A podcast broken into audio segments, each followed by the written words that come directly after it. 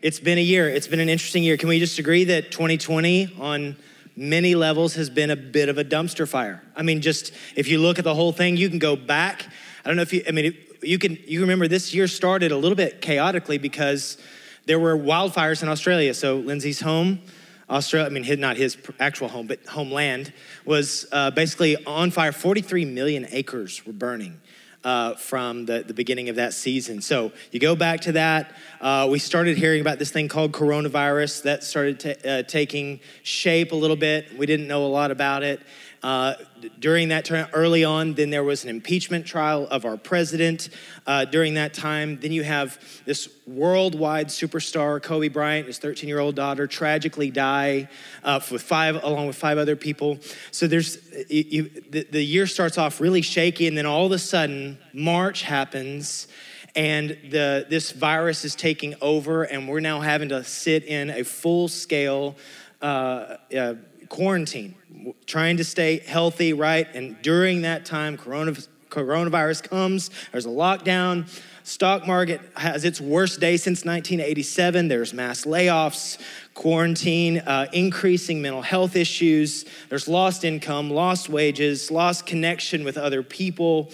And then in the middle of that, you've got all this political anger and strife, and you've got racial anger and strife, and there's rioting and looting, city occupations, there's anger towards law enforcement, and there's divisions that are taking place. And what's worse is that during that time, murder hornets somehow show up and start creating nests. Yeah, I don't know if you heard about murder hornets. Stay away from them. If you see a hornet, just assume it's a murdering one. Uh, that's just my general like if it's a, if I see a hornet, it's a murder hornet and I'm going to kill it before it kills me. That's just my general attitude, right? And I think kind of our all of our right. So actually, in addition to that, I don't know if you even heard this. There have been plagues of locusts unlike any unlike the earth has seen in a long time. 19 it's not it's, it's kind of funny but it's kind of not 19 i was looking this up 19 million east africans experienced a food shortage because of crops that were devastated by locusts. North carolina actually our neighboring state had an, an increase of locusts they hadn't seen in like 50 years. So world record for hurricanes that brought devastation to the Gulf Coast. We have uh, family here. Uh, some of our church family have family that live down in the Lake Charles area that devastated by hurricanes that came through uh, all over uh, the, the Gulf Coast and the Atlantic coast. Wildfires have consumed now 4 million acres in California. Thousands have had to evacuate. Family that have had to deal with that. And even as I state any and all of those things, inevitably, there are political and social leanings that you feel towards some of those things that has only heightened the fact that there is a lack of unity and a division that is more heightened than at any time that I can think of in the last 44 years. And even if you had a banner year, even if like you're you're one of those that secretly loved the quarantine because you know you're out there, all right? You secretly loved the quarantine and you got more family time and it was great and you had to change your pace of life and it was good. And maybe your business actually soared through 2020, even if all of that took place. Every one of us can look at this time and we know that 2020 has shown us one thing this is not it. This is not it. Whatever it is that we're looking for, this is not it at all. We want a home we want a place of rest. We want a place of safety. We want a place of hope and joy that's not tainted, that is clean from division and strife. And this is not it. It's not happening. And while much of the re- listen, much of the rest of the world has had to face a lot of the things that we have had to face, America has been awoken a little bit in ways that we never have at all. And so you, we can look at this year as this unfettered chaos that has been unleashed, or we can see this year as an act of kindness and mercy from a God who wants us to know one thing we are exiles and we are not home yet. And there is some anchoring that God wants to do in our hearts and in our souls today to make sure that we are ready for anything that He has for us in the days ahead. But, church, we're exiles. The meaning of 2020 is that you're an exile and you're not home yet. All right, take a look at the screen.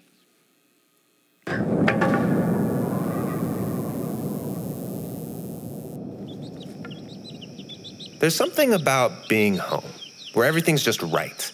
We're surrounded by people we love and trust. There's a feeling of stability and safety.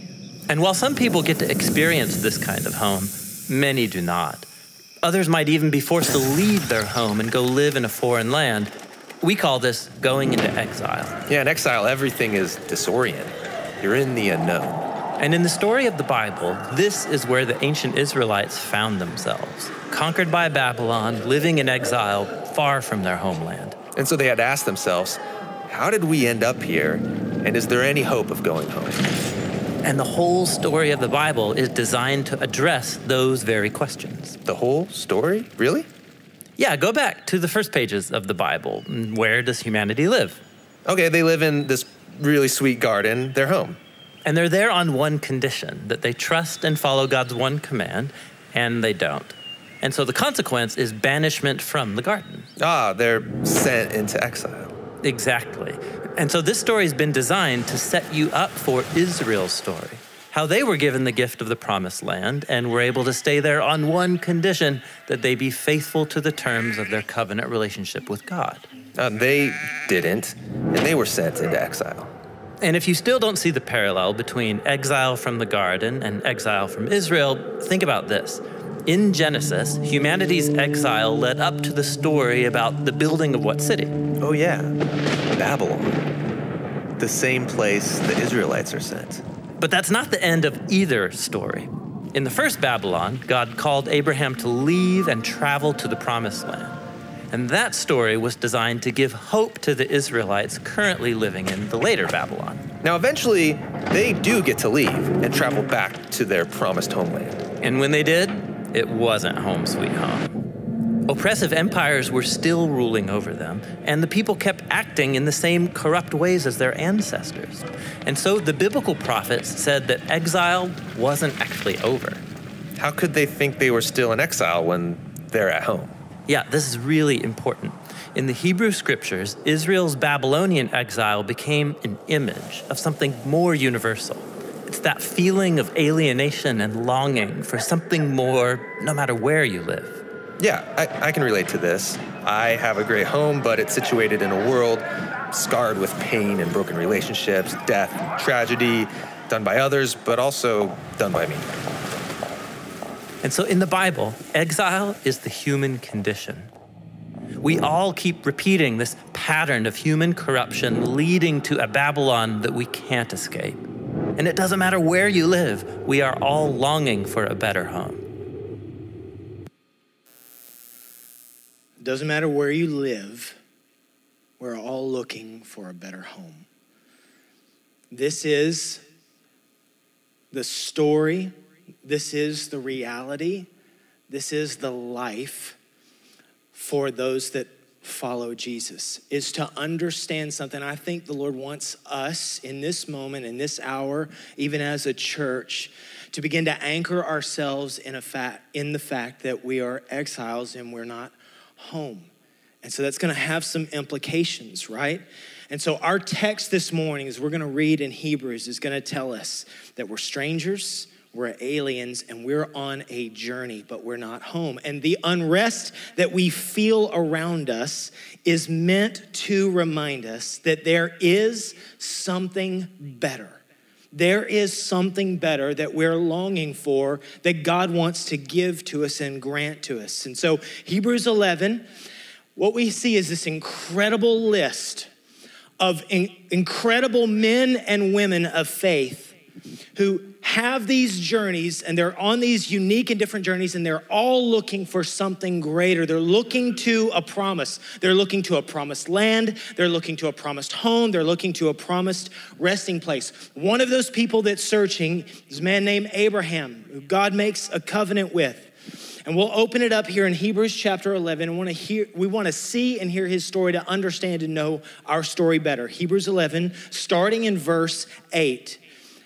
By faith Abraham obeyed when he was called to go out to a place that he was to receive as an inheritance. And he went out not knowing where he was going. By faith, he went out, he went to live in the land of promise, as in a foreign land, living in tents with Isaac and Jacob, heirs with him of the same promise. Now look at this.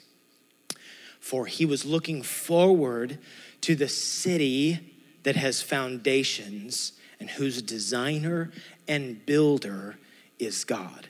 Now, Abraham's looking for a home that is perfected by God. And this is this central theme, as we saw from this video, this central theme of the Bible. Humanity is looking for a home where we find the fullness of rest and hope.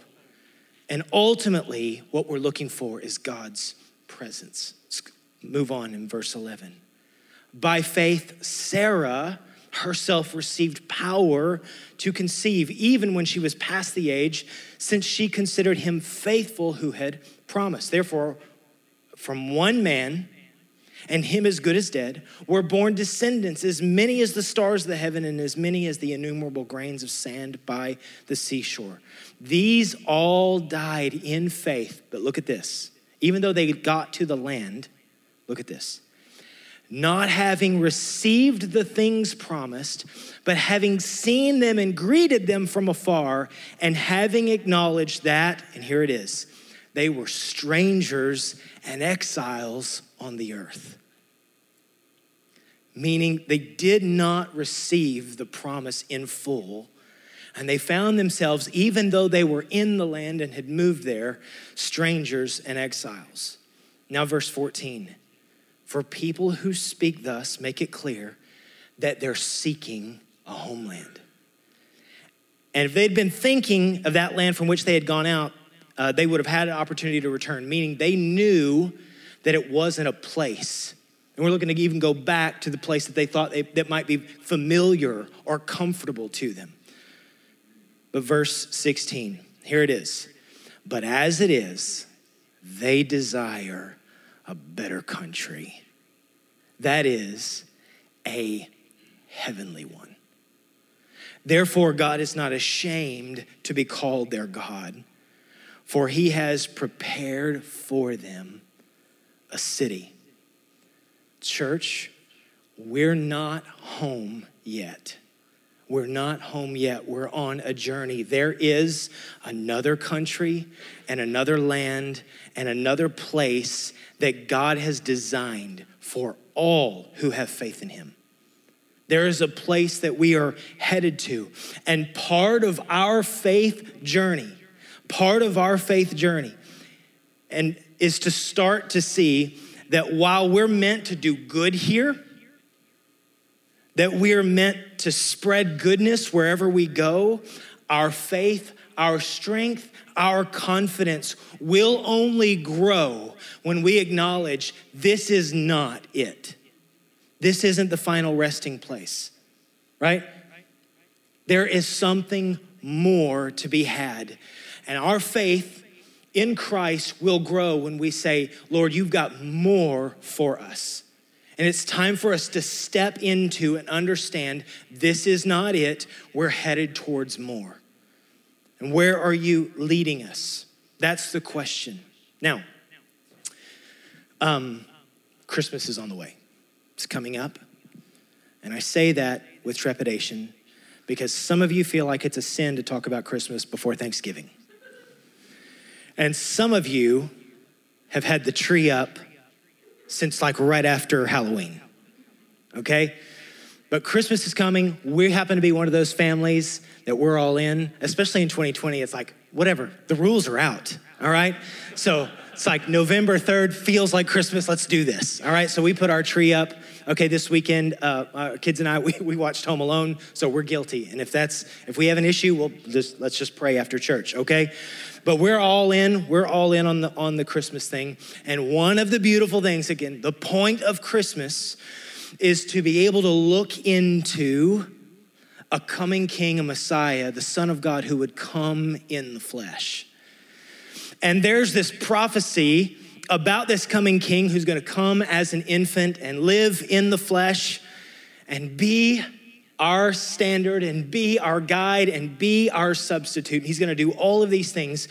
And it's Isaiah prophesies about him. And here's what he says in Isaiah chapter 9, verse 6. It says, For unto us a child is born. I guarantee you, you've sung this song. To us a son is given. And hear this, and the government shall be upon his shoulder, and his name shall be called Wonderful Counselor, Mighty God, Everlasting Father, Prince of Peace. Here, verse 7 of the increase of his government and of peace, there will be no end on the throne of David and over his kingdom to establish it and to uphold it with justice and with righteousness from this time forth and forevermore. The zeal of the Lord of hosts will do this. Here's the proclamation there is another government and another king, and it is good. And this is what we are subject to. This is where we're headed. That there must be a reorientation. I want you to hear this. There's got to be a reorientation of our minds to see ourselves as citizens of another place that we are living and we are headed towards right now as sojourners, as travelers. We're headed there. We are exiles on the way. You might be living in the home of your dreams, and I hope you are. But hear this it's a tent. There is a different place we're headed to. And the quicker we orient our hearts to it, the quicker we live in growing faith and confidence in the days ahead because our confidence is not anchored in the tents and it's not anchored candidly in this government. There's a greater government, there's a greater peace, there's a greater king, and he's good. And if that's the case, then there are some very real implications for our lives. I'm going to unpack this quickly and then we're just going to set our heart on the king. Number one, we've got to begin to embrace that our confidence is not and cannot be in an earthly kingdom. Right now, it's time to begin the shift away from putting our confidence in an earthly government. Now, listen, I'm incredibly and deeply thankful for our nation. I am so thankful for the freedom to worship. I'm honored to be able to be in a place where we have those that have given their lives so that we might be free, an incredible picture of the gospel. All right, we are so incredibly blessed to have that privilege. But hear this, please listen. Listen, you can be giddy about the election results, or you can abhor the election results. You can be ready for a transition of power, or you can still be hoping and praying they count votes somewhere differently. Okay? All those can, eh, you can be looking for all those things, but listen, your confidence cannot be in an earthly kingdom. It can't be anchored there. We cannot look to it to save us or to put our hope in. We can pray and we can ask God to move. In fact, I think that's what we're supposed to do as exiles. In fact, that's what we saw the people of God doing. They were in exile and they ministered to the culture they were exiled to. But hear this this is not our final home. You're an exile, you're an alien. This, this is the language of the scripture. And we're on our way to a different home. This is where our confidence lies. Because that kingdom and that government cannot be shaken. You, I want you to hear this again your president, king, leader in the government that you are a part of, this kingdom of God, it's totally unshakable. It cannot be destroyed in any way, form, or fashion. I want to just remind us of one thing the New Testament and the church that was launched after Jesus left. You want to remember the government in which it was launched in, right? Birthed under a pagan, hypersexualized, brutal Roman government. That was the earthly government in which the New Testament and the church was born out of. Guess what? The gospel outlasted it. Jesus outlasted the Roman government. Jesus will outlast any and all and every government. He will. It's time to anchor ourselves, our confidence in a different kingdom. Where does our hope lie? It can't be in Republicans or Democrats being elected. And I'm, I'm thrilled for us to get to participate in electing officials. I'm thrilled for us to pray as the scripture encourages us, to pray for those who are in authority, to pray for governors and presidents and senators and congressmen. I'm thrilled to be involved as an exile in asking God to bring his kingdom more and more and more and more in America.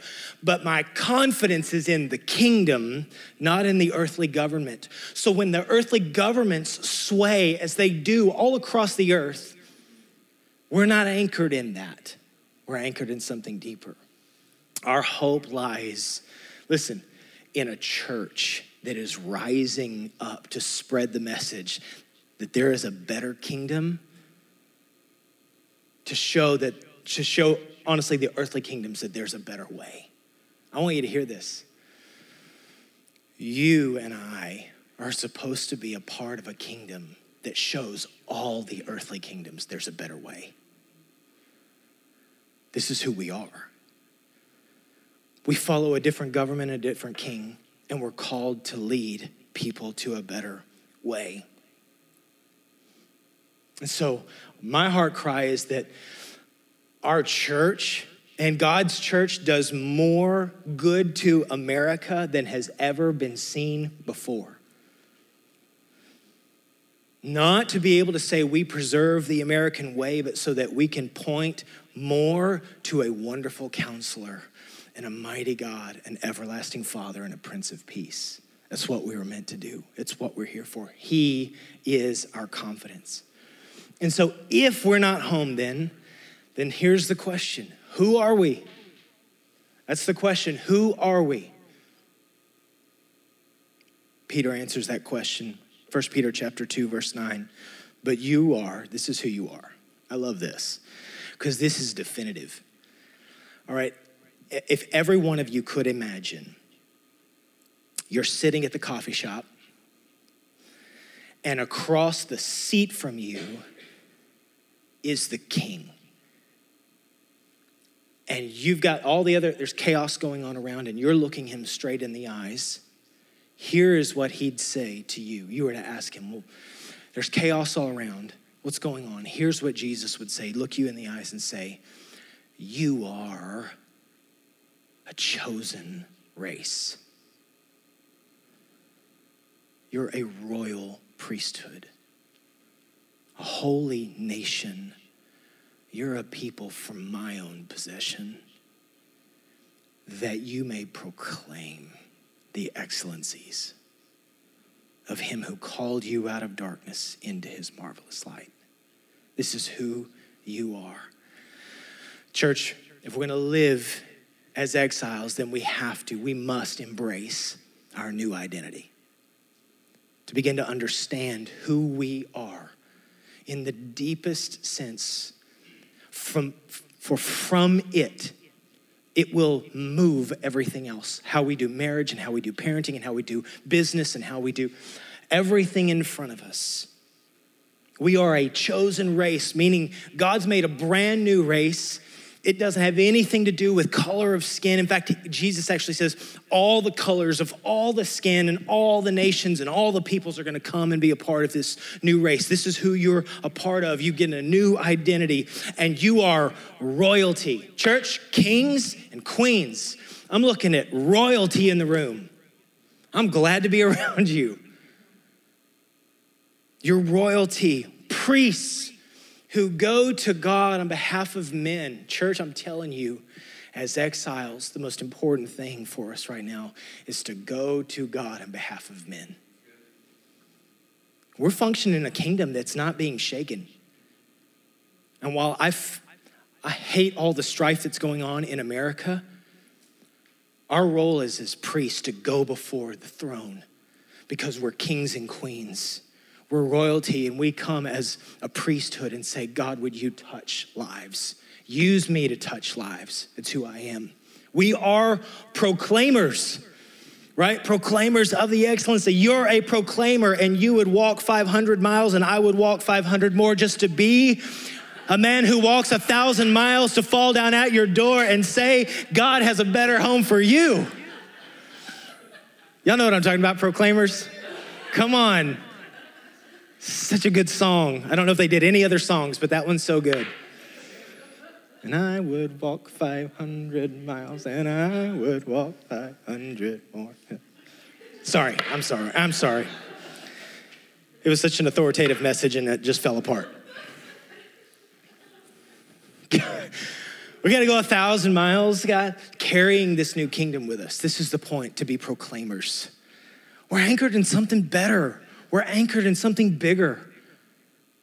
We're anchored in something greater and life giving and powerful. That's what we've got to bring everywhere we go in the music that we create, in the businesses that we conduct, in the friendships that we walk in. We grab people and we bring them in and we say, There's a better way. There is a better way. We have the key. We hold it now.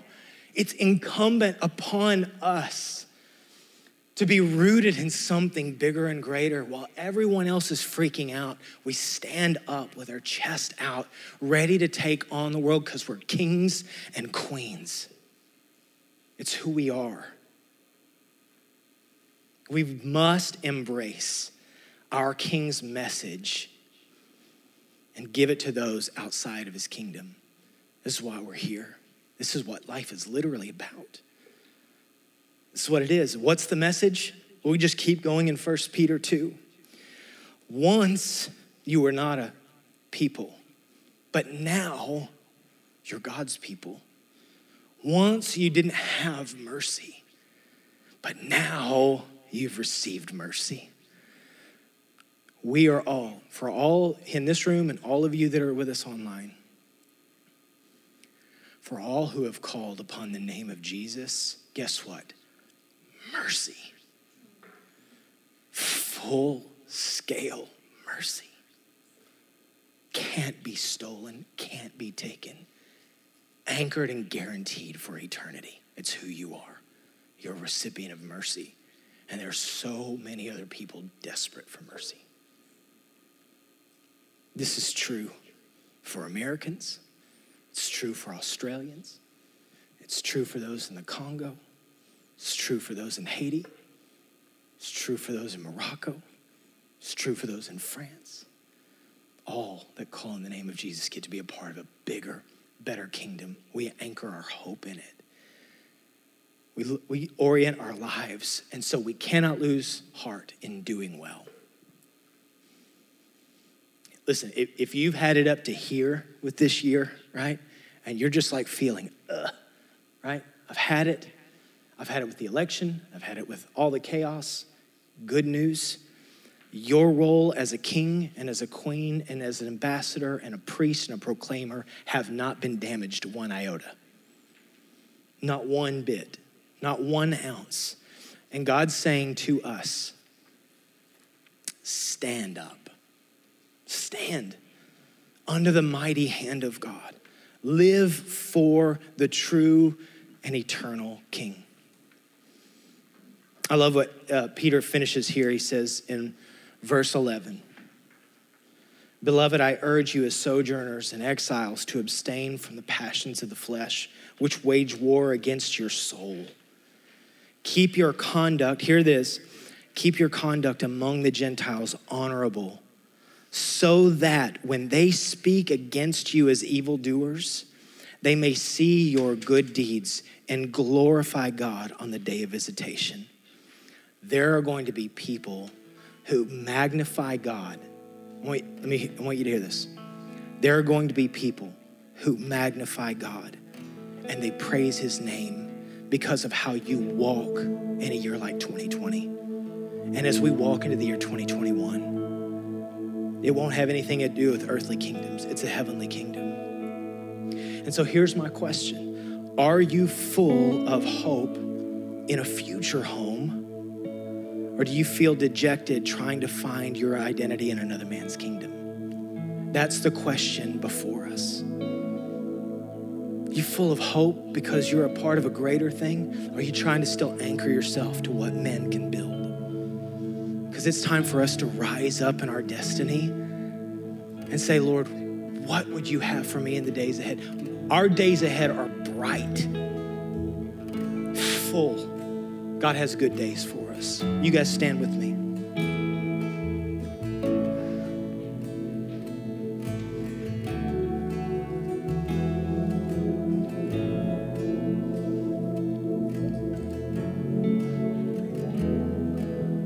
What would happen? What would happen if we as a church allowed faith just to well up and rise up inside of us? That we stood in confidence in the living God anchored in another day in another kingdom. Because I'm convinced that the most important thing right now is that faith is rising up in the people of God, that it's increasing and it's growing. And that wherever it does, we'll see people flourishing around us. We'll see people magnifying God. And so, can we trust the Lord more? Can we trust Him? Let's ask the Lord that, and then we'll just finish in worship. Father, right now, we're going to ask this question Is there any place that we're not trusting you? Is there any place right now where we struggle to trust you? Would you just ask the Lord that question? An honest question before the Lord. Is there any place I don't trust you? or any place I'm struggling to trust you right now?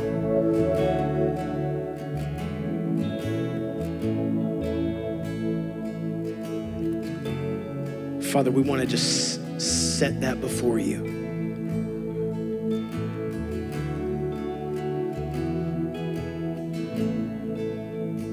We want to ask you right now would you give mercy and grace to trust you? Give us full faith to trust you for greater and better in the days ahead, to anchor ourselves in something beyond us to remember that we are not home yet, but that we're on a journey of discovery and delight and joy and peace. This is who you are, this is where you're leading us. We want to fully trust you, Lord. Help me trust you. May we believe what you say about us a chosen race, a royal priesthood, a holy nation, proclaimers of majesty, proclaimers of goodness, proclaimers of life. I pray that you would set that on us. Would you ask Him? Let's make that declaration. We're going to finish by just saying, God, we're not slaves, we're fully yours. Going to make that declaration. God, would you anchor in our hearts, Lord? We're exiles headed to a beautiful home that you've prepared for us. And I ask God, we'd live in that home now just in the age to come, but now. Let's worship the.